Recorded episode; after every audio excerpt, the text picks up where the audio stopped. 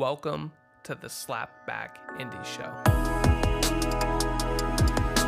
What up, everyone? Uh, thank you again for coming back to the Slapback Indie Show. I should just make that part of the intro at this point, right? I think that is only fitting because I say it literally every time. So, welcome to episode 28. Sorry, I had to look at which one it was.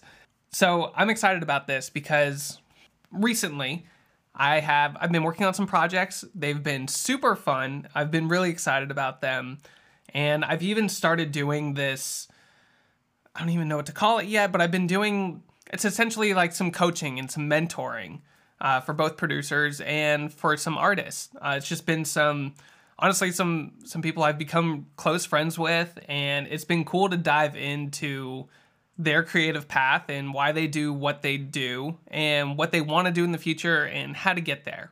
It's really just a sounding board thing, but it's given me an awful lot of great insight about a lot of the problems and situations that come up where indie artists maybe aren't suited the best to take on some of these approaches. And what I mean is there are some straight up myths about the indie music industry that I want to cover today. And I say indie music industry because I don't want to be in the same conversation when it comes to record labels and publishing houses and how they operate because they hold a, a different aspect of business within music altogether. And so I want to talk, I want to focus these myths for indie artists, the ones that are out there and doing everything themselves or are responsible for putting out everything themselves, whether they outsource it or not. But the ones who are literally building this whole artist thing from the ground up. So I'm going to get right into it. The first one that I want to talk about is the myth that you're running the same race as every other artist. It's not. First of all, um, spoiler alert, you are not running the same race. Implying that there's a race when it comes to being an artist or creating music at all means that every single person has the same end goal. And that straight up is just not true. With this one, but with all of these myths, I'm taking it from 13 years of experience that I have, starting from when I was a drummer in a band, all the way to now where I run my own studio and work with artists remotely all over the country. Um, and I've done parts of other countries. Um, so I take this experience to say that everyone has a different goal in mind. Everyone does music for a different reason. And that's honestly one of the great parts about it because it's people with different backgrounds and different experiences and different talents that come together and create something that is bigger than themselves and can be shared and related to by audiences and fans. And that is literally the process that drives the whole music industry. That's what allows artists to make money as an artist and to be an artist full time, is because they are cultivating a fan base and an audience with their goals in mind, not anyone else's, but theirs. So I think a great example is uh, for my own business. I'll, I'll start there. I produce indie artists all across the board. Normally it's within the indie pop world, but I've been kind of expanding recently. And I know I'm not gonna, I'm not competing with the same artists that are hiring Max Martin. There are two totally separate lives and goals and credits. First of all, there's credit difference, and that's okay. I don't have to do that. I don't have to compete with being the next Max Martin. I can just only focus on being my true self, my authentic self, and really helping people.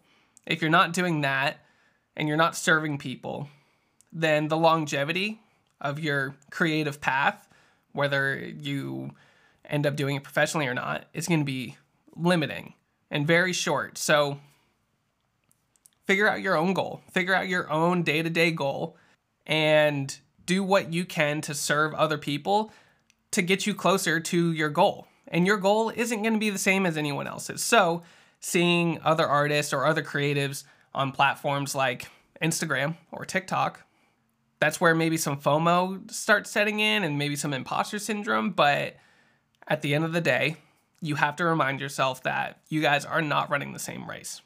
And the next one that I have is actually a little bit more tactical and kind of plays into the first myth of not competing in the same race as every other artist. And this one is quote unquote, best practices are the only practices. That is a huge myth. If everyone did the same thing the same way because it was the best way to do it, we would just have all of these uniform outlets of music everywhere. And I bet there's someone there's someone in their basement right now being like, "Oh, well, all pop music is that." Blah blah blah blah.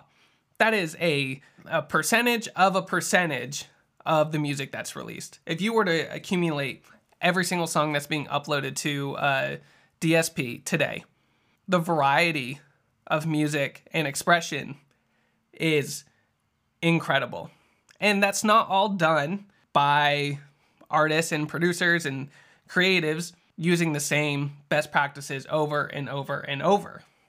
Sometimes the practice that is least tried or maybe not vetted the most is the one that will sound the best and get you the result that you want.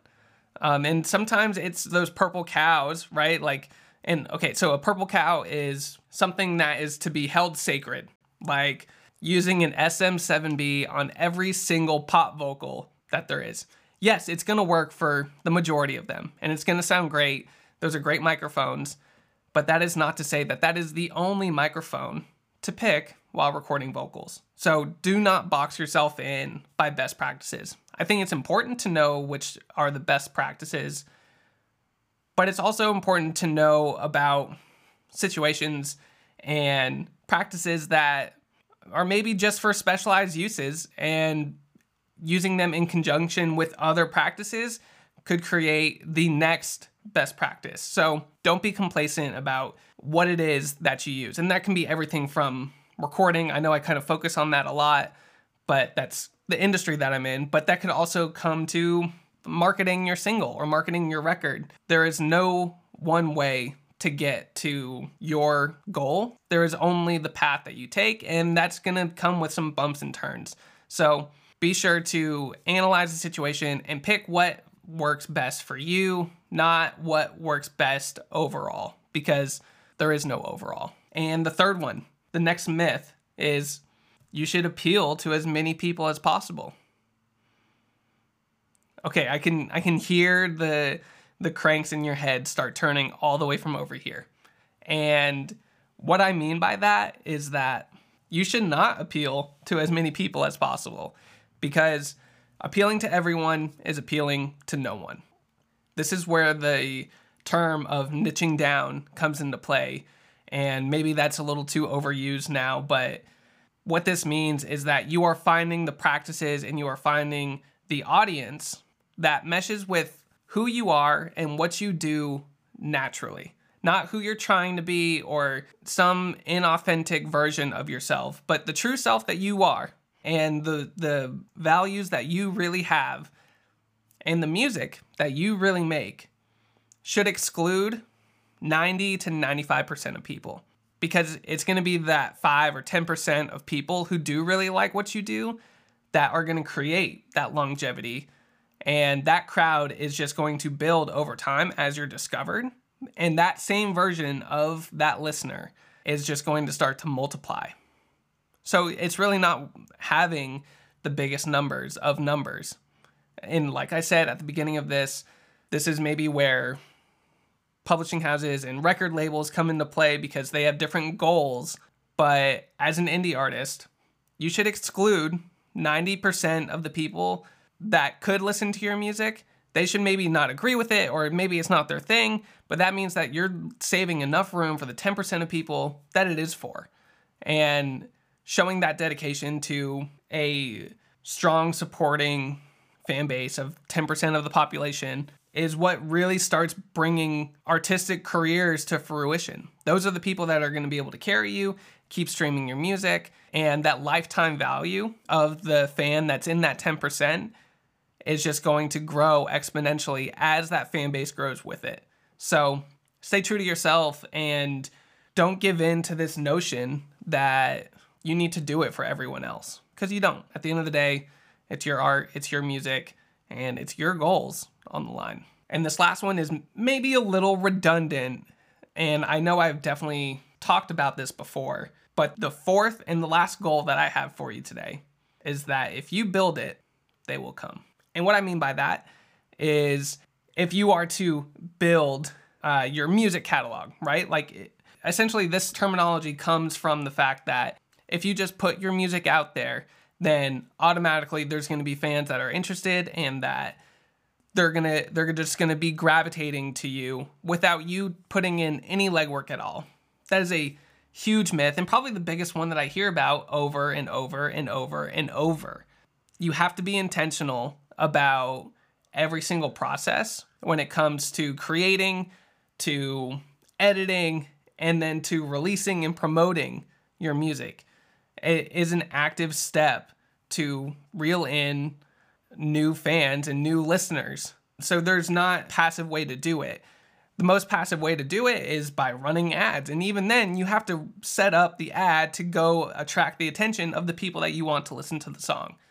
So having the mindset that there's going to be people out there that are going to find you and you will blow up, maybe even not overnight, but just blow up without putting in any of that work, it's false. And it's not going to lead you anywhere except disappointment to the goals that you had set because you didn't put in the proper time and energy to give anyone else a reason to listen. So, there you have it. Those are four huge myths that I am seeing right now with again the artists and the producers that I have been mentoring and the artists that I have been working with. Um, I've been making some singles with some really talented artists, and it's uh, it's incredible. I I love my job, and I love to, that I get to be able to do this and be in a position to help people find what's important to them. And if that's something that you are interested in, whether it's a full production or if it's just the mentoring business side of things, I want to hear from you. Uh, feel free to reach out to me. Let me know if let me know if there are specific problems that you're hitting and you're hitting these roadblocks and you're not sure if you know a way around. Sometimes talking it out can help just break that barrier, and then it's like a flood goes loose. So, thank you guys again. Uh, sorry for the little pitch there, but I will make sure that I see you bright and early next Wednesday at 6 a.m. Thank you for listening. Have a great rest of your